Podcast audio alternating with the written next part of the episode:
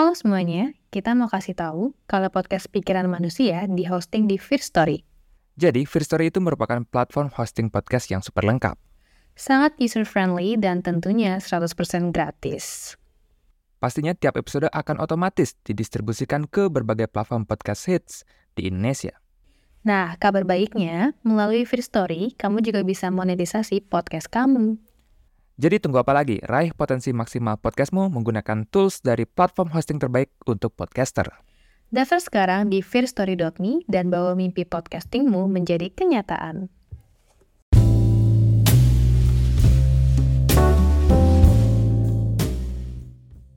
Balik lagi di podcast Pikiran Manusia. Oke, ternyata masih ada dermawan yang mau support kita. Jadi, apa siapa namanya kali ini adalah besok Senin namanya. Walaupun rilisnya kayaknya udah Senin ya. Tapi ya, terima kasih atas supportnya. Thank you ya sudah mengingatkan besok Senin. Oke, kita langsung masuk aja kali ya ke episode kali ini.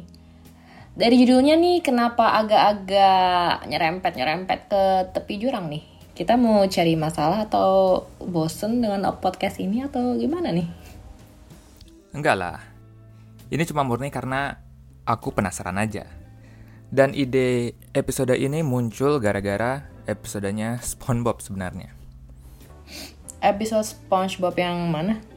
Itu loh yang uh, Squidward gitu ya. Saking keselnya sama uh, SpongeBob dan Patrick gitu. Dia akhirnya pindah ke Tentacles Acres gitu ya.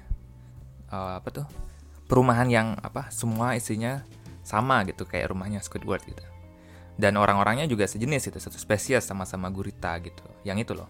Oh yang itu. Ya ya intinya bahagialah ya dia di sana gitu. Apa pun yang dia suka ada juga di sana gitu. Ya tapi itu kan sementara aja kan gitu kan. E, lama kelamaan bosan juga gitu. Itu itu mulu gitu. Sampai pada akhirnya dia bikin kekacauan dan diusir di sana. Jadi kamu pikir kalau orang dikasih cukup waktu entah seberapa bahagianya tempat tersebut satu saat pasti dia akan bosan juga aku nggak bilang semua orang pasti akan bosan ya. Kan nggak semua juga gitu ya. Kayak Squidward gitu ya. Buktinya warga sana fine fine aja. Tapi episode itu memang bikin aku jadi kepikiran aja gitu kan. Di surga yang aku rasa gitu ya semua agama setuju bahwa adalah tempat yang sangat indah gitu ya menyenangkan dan penuh kebahagiaan. Apakah mungkin gitu ya kita suatu saat akan bosan di sana? Terus gimana caramu menyelidiki hal ini? Ah kan kamu belum mati nih mohon maaf nih. Uh, harus mati dong gitu ya. Nebak-nebak aja gitu. Tapi sebelum itu ya biar nggak jadi masalah gitu ya.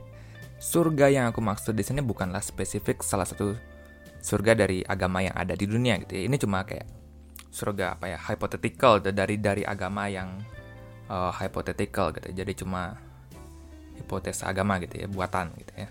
Kita namain aja gitu ya biar nggak bingung. Anggaplah gitu ya agama penyembah ubur-ubur mungkin itu namanya. Dan di agama penyembah ubur-ubur ini, ketika kamu mati gitu ya, jika selama hidupmu kamu adalah orang yang baik gitu dan mengikuti ajaran-ajaran ubur-ubur, uh, maka kamu akan mendapatkan reward gitu ya. Berupa tinggal di surga yang penuh dengan uh, kenikmatan, kebahagiaan untuk selama-lamanya. Penting ya untuk nekenin bahwa di agama penyembah ubur-ubur ini, surga selama-lamanya. Karena kalau cuma sebentar atau akan reinkarnasi setelah itu, hmm, mungkin kita nggak perlu bertanya apakah kita akan bosan atau enggak di sana. Yang bikin penasaran ini kan kalau waktunya sangat-sangat-sangat-sangat lama nih ya. Apakah kita bisa bosan? Bahkan bukan sangat lama lagi, tapi selamanya gitu ya. Ngerti nggak sih gitu? Selamanya gitu. Itu adalah konsep yang susah diserap gitu. Mungkin kalau anggap ini kayak kata biasa aja gitu ya. Tapi coba pelan-pelan gitu, bayangin gitu ya. Selamanya gitu. Kehidupan yang tidak berakhir gitu. Agak, agak susah sih menurutku dibayanginnya ya. Oke, tapi dari apa yang kamu omongin tentang uh, SpongeBob dan Squidward ini, apakah kamu pikir kita akan bosan gitu di surga? Nggak tahu ya. Aku mungkin ya, aku mungkin bakal bosan gitu ya. Meskipun seberapa banyak kegiatan yang aku bisa coba gitu kan sekarang panahan itu ya besok renang terus main game sepuasnya gitu lah tapi jika skala waktu yang kita omongin ini selamanya gitu yang berarti tidak ada akhirnya Gak tahu sih mau ngapain lagi kayaknya. Apakah aku masih bisa waras jika aku ada selama-lamanya gitu? Ya, nggak tahu ya. Ya, tapi saya ingatku ada yang bilang gini. Ketika manusia mendekati kematiannya dan ditanya apakah kamu mau nambah sehari lagi, kebanyakan pasti jawab, mau gitu. Tentu ini orang yang sehat ya, bukan sedang sakit parah. Terus besoknya ketika ditanya lagi, mau nambah hari lagi nggak nih? Seminggu lagi deh sebelum kamu mati. Jawabannya akan mau lagi. Terus aja gitu. Jadi mungkin orang sebenarnya bisa aja pengen hidup selamanya. Hmm, gimana ya? Itu kan orangnya tahu akan berakhir gitu ya. Cuma dikasih tambahan waktu aja gitu ya. Tapi kalau dia tahu dari awal kehidupan yang dia akan jalani itu nggak bakal berakhir dan paham konsekuensi dari hidup yang tidak berakhir itu apa gitu ya. Apakah dia tetap mau gitu ya mendapatkan tambahan hari tersebut? Gitu ya. Nggak tahu sih, aku ragu sih. Jadi gimana kalau dia abadi, immortal gitu? Apakah dia akan bosan dan pengen mati? Nah itu sebenarnya yang aku pengen bahas gitu ya, immortality gitu ya, atau keabadian. Aku nggak ada pengen bahas surga sebenarnya gitu kan. Tapi um, apakah manusia yang abadi itu akan bosan? Uh, aku ngomongin surga di awal karena kadang kita bingung gitu ya dengan konsep kematian. Kita bilang kematian adalah akhir kehidupan gitu kan. Tapi kok ada kehidupan lagi setelah itu? Ya kayak uh, kayak tadi gitu kayak orang yang menganut agama penyembah ubur-ubur itu. Misalnya gitu kan. Setelah mati mereka menjalani kehidupan lagi di surga penyembah ubur-ubur. Berarti nggak pernah ada kematian itu ya ya pindah tempat aja gitu kan ya. Berarti manusia yang abadi dengan manusia yang hidup di surga selamanya ya sama aja gitu. Terus kenapa dengan manusia yang abadi? Nah jadi gitu ya, terdapat sebuah drama dari Karel Čapek gitu ya, yang dijadikan opera oleh Leo Janak Janacek yang berjudul The uh, Macropoulos Affair. Dalam opera tersebut terdapat seorang wanita bernama Elina Macropoulos gitu ya, seorang anak dari dokter kerajaan abad ke-16. Sang dokter disuruh oleh raja untuk membuat obat awet muda gitu ya. Elixir of life gitu lah ya. Setelah si dokter ini berhasil membuat obat tersebut, sang raja menyuruhnya untuk mencoba obat itu ke putrinya dulu gitu ya. Yang mana ternyata putrinya jatuh koma setelah minum obat tersebut. Sang dokter pun dijebloskan ke penjara oleh sang raja. Tapi ternyata Anaknya bangun dari koma tersebut dan kabur dari kerajaan. Dan obat awet muda itu gitu ya, berhasil. Dan ya singkat cerita gitu ya, Lina Makropulas ini hidup sampai umur 342 tahun. Ketika cerita cerita operanya dimulai nih, dia udah umur segitu. Dia telah mengganti banyak nama supaya tidak ketahuan orang gitu ya. Dia jadi Emilia Marty, Elian McGregor, dan nama-nama lain yang dengan inisial EM Oke, biar nggak kepanjangan. Intinya, hidup Elina ini tidak berakhir, membuatnya menjadi bosan, gitu ya. Dia acuh pada lingkungannya dan juga jadi orang yang dingin. Dia bahkan mengatakan pada akhirnya semuanya sama, gitu ya. Dia tidak menemukan kebahagiaan. Pada akhirnya dia menolak untuk minum obat itu lagi dan mati. Opera inilah yang Bernard William filsuf asal Inggris gunakan untuk mengilustrasikan kehidupan yang tidak berakhir, hanya akan membawa kebosanan. Dan merupakan kehidupan yang kita tidak ingin jalani. Um, menarik sih ceritanya ya. Tapi uh, gimana Bernard William yakin bahwa hanya karena hidup yang tidak pernah berakhir adalah sesuatu yang uh, kita tidak ingin jalani. Tentu yang dimaksud William bukan cuma kayak Elia Makropoulos yang hidup tubuh fisiknya abadi, tapi juga bentuk kehidupan abadi lainnya seperti uh, surganya penyembah ubur-ubur tadi. Ya, Bernard William mengatakan bahwa yang membuat kita masih ingin bertahan hidup adalah karena kita memiliki desire gitu, atau keinginan. Dia menyebut keinginan ini adalah uh, sebagai gitu ya, categorical desire atau mungkin diterjemahkan jadi keinginan kategoris ya semacam itulah ya, hasrat kategoris. Oh, berarti desires ini adalah keinginan yang membuatmu masih menginginkan hari esok. Pengen ngedapetin hal itu di masa depan, ya misalnya cita-cita kamu nih, pengen jadi pilot atau jadi CEO startup gitu kan. Pengen jago sepak bola atau menjadi atlet, atau bahkan sesimpel pengen nonton episode selanjutnya deh dari suatu series yang kamu lagi uh, apa pantengin gitu. Karena memang hal-hal itulah yang mampu menggerakkanmu untuk mau melanjutkan hidup gitu. Bener. Bebas gitu ya kalau mau menjawab apa gitu ya, mau desire seperti apa gitu. Tapi Bernard William gitu ya bilang kalau categorical desires ini kita berikan cukup waktu gitu ya, suatu saat akan exhaust gitu ya atau habis atau terkuras gitu ya. Terus sekarang pertanyaannya adalah apa gitu ya yang menyebabkan categorical desire ini terkuras gitu atau habis? Tentu pertama yakni uh, karena desire itu sudah tercapai atau sudah terpuaskan gitu.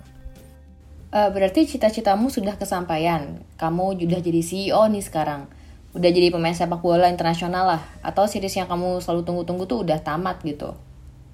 Ya, selain karena sudah tercapai gitu ya, kamu juga bisa gitu ya kehilangan interest atau ketertarikan dengan goal atau project yang kamu inginkan. Ya, misalnya kamu jadi CEO tapi ditolak mulu oleh perusahaan-perusahaan gitu ya. Uh, jadi kamu nyerah, nggak pengen nggak tertarik lagi gitu ya. Atau skill bolamu gitu-gitu doang. Dah, kamu hilang juga ketertarikan di sana. Atau series yang kamu suka tadi jadi jelek gitu ya, kayak Game of Thrones sih, season-season akhir gitu kan. Aku masih nggak terima sebenarnya itu. Nah, itu kan desires yang membuatmu ingin bertahan hidup, ingin menyongsong hari esok nih, nunggu-nunggu hari esok gitu. Tapi gimana kalau kamu nggak mati-mati, abadi gitu? Entah abadi di dunia ini atau abadi di dunia lain ya, seperti surganya si penyembah ubur-ubur tadi. Maka dari itu, itu ya, Bernard William berargumen bahwa berikan cukup waktu gitu ya, cepat atau lambat ya kamu akan satu gitu ya, kategorikal desire-mu akan terpuaskan, atau dua, kamu kehilangan ketertarikan dengan hal tersebut. Apalagi jika kamu abadi. Semua yang kamu suka atau cita-citakan bisa aja tercapai dan uh, pada akhirnya kamu akan kehabisan gitu ya, kehabisan categorical desire. Di dunia di mana kamu tidak lagi punya categorical desire, Bernard William bilang itu sangatlah amat membosankan. Ya karena kamu akan tetap hidup selamanya nih tanpa punya arah yang kamu akan tuju gitu. Tapi gimana kalau aku terus perbaharui categorical desiresku? Ya udah, coba semua hal yang ada, jangan cuma punya satu atau dua cita-cita. Nah, jika abadi, kita antar satu tadi ya, kehabisan kategorical, categorical desire dan hidup tan hampa for the rest of eternity, selamanya. Atau dua, uh, kita peduli pada hal-hal yang dulu kita abaikan gitu kan. Agak absurd sebenarnya gitu kan. Jadi kamu dulu punya cita-cita jadi atlet bola gitu ya. Karena kamu tidak suka pegawai kantoran. Tapi dengan hidup selamanya dan kamu terus uh, berganti-ganti categorical desire gitu ya. Adalah sebuah kontradiksi gitu ya. Kamu pada ujungnya jadi ujung-ujungnya gitu ya. Jadi pegawai kantoran uh, karena desire untuk jadi atlet sudah tercapai gitu ya. Jadi kita bisa tarik kesimpulan bahwa manusia yang abadi gitu ya berarti tidak benar-benar mempunyai sesuatu yang dia benar-benar pedulikan gitu ya dia nggak punya concern apa pun karena pada akhirnya semua di, diambil gitu uh, tapi uh, gimana kalau ternyata ada categorical desires yang tidak terpuaskan?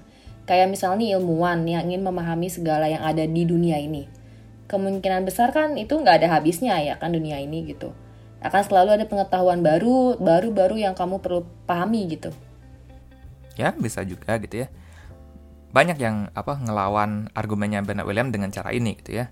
Misalnya desire untuk cinta kepada pasangan teman atau keluarga apakah bisa habis gitu kan atau keinginan untuk memperbaiki diri gitu ya self improvement menjadi manusia yang lebih baik setiap harinya dua hal itu mungkin tidak ada habis-habisnya sehingga membuat hidup yang abadi mungkin tidak tidak terlalu membosankan seperti yang uh, Bernard William bilang.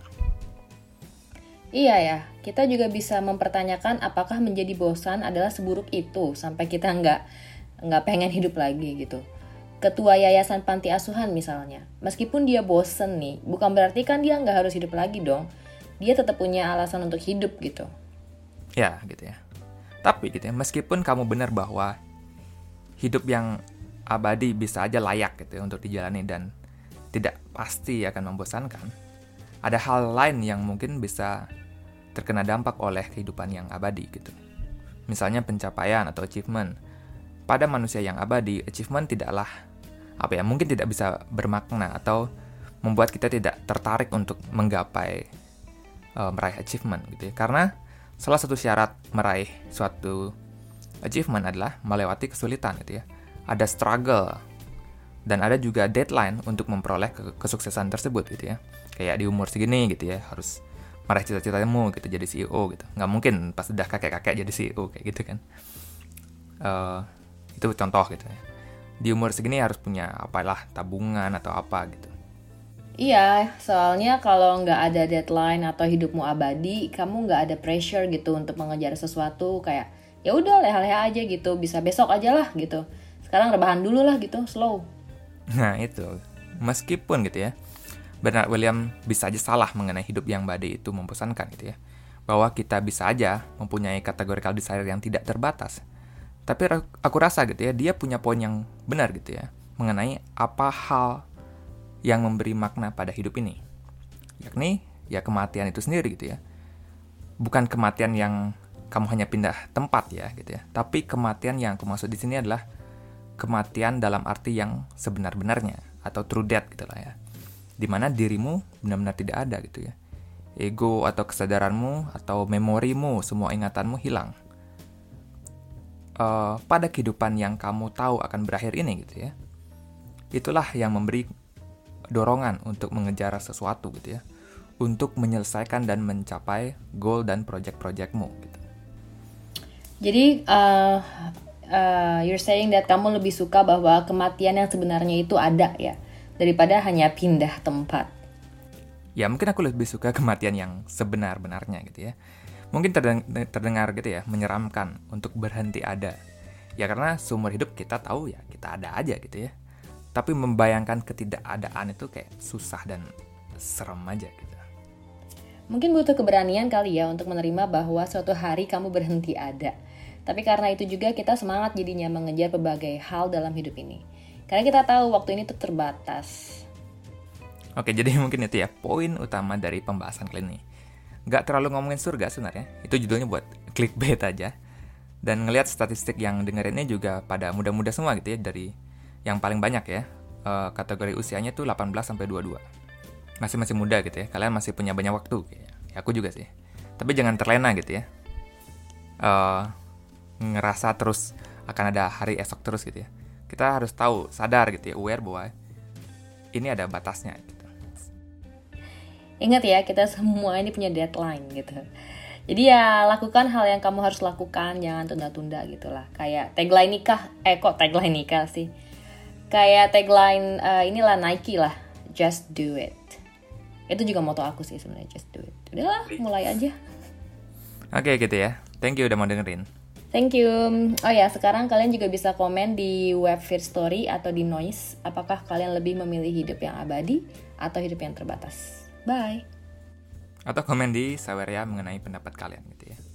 Bye.